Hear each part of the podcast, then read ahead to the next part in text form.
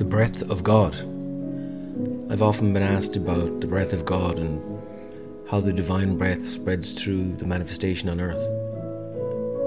Involution and evolution is the divine breath of God manifesting in our world.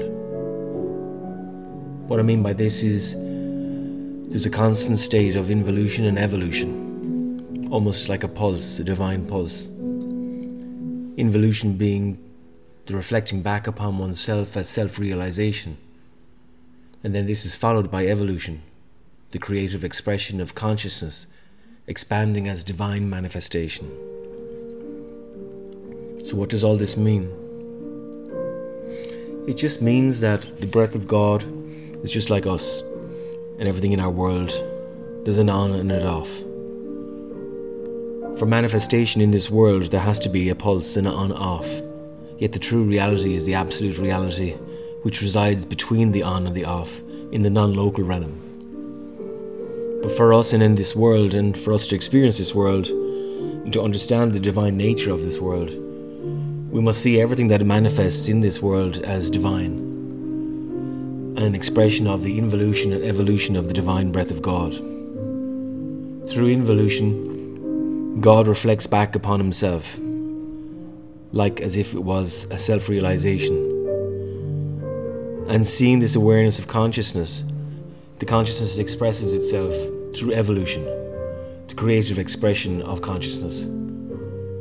By this I mean, by reflecting back upon oneself, one grows and expands into the constants. And the creative expression of consciousness then expands further and further, and then reverts back again to involution, reflecting back upon itself, and then going through the whole cycle of evolution and expressing its creativity again.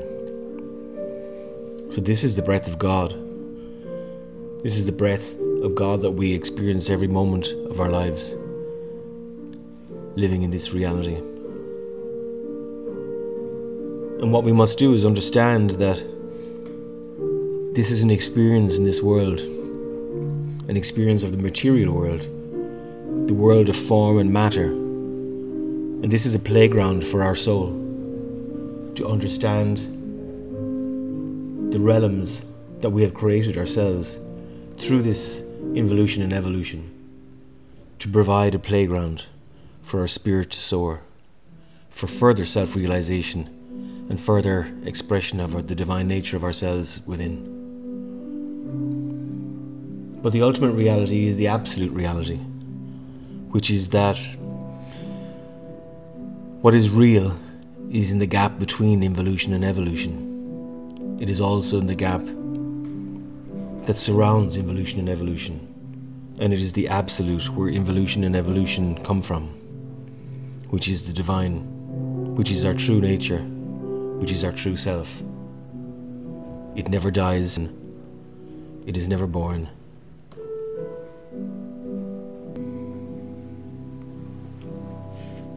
And it is our ultimate nature.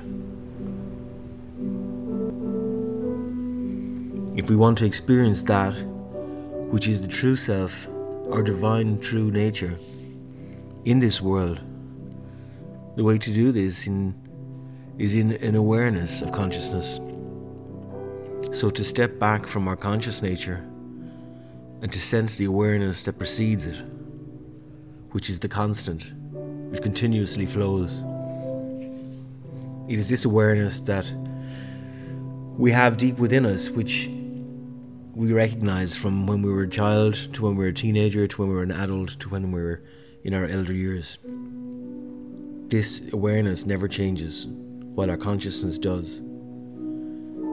Consciousness is continually expanding, reflecting back through involution and evolution to create the manifestations on earth. But the substratum, the underlying cause of all of this, if there was a cause, is awareness.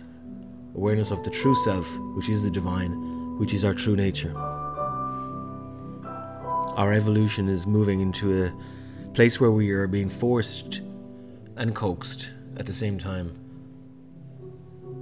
to sense that awareness, to reside in that awareness whilst we're conscious, so that we can enjoy the realm of this manifested material world while staying and remaining within our true nature state, which is that of awareness, awareness of our true nature, the divine.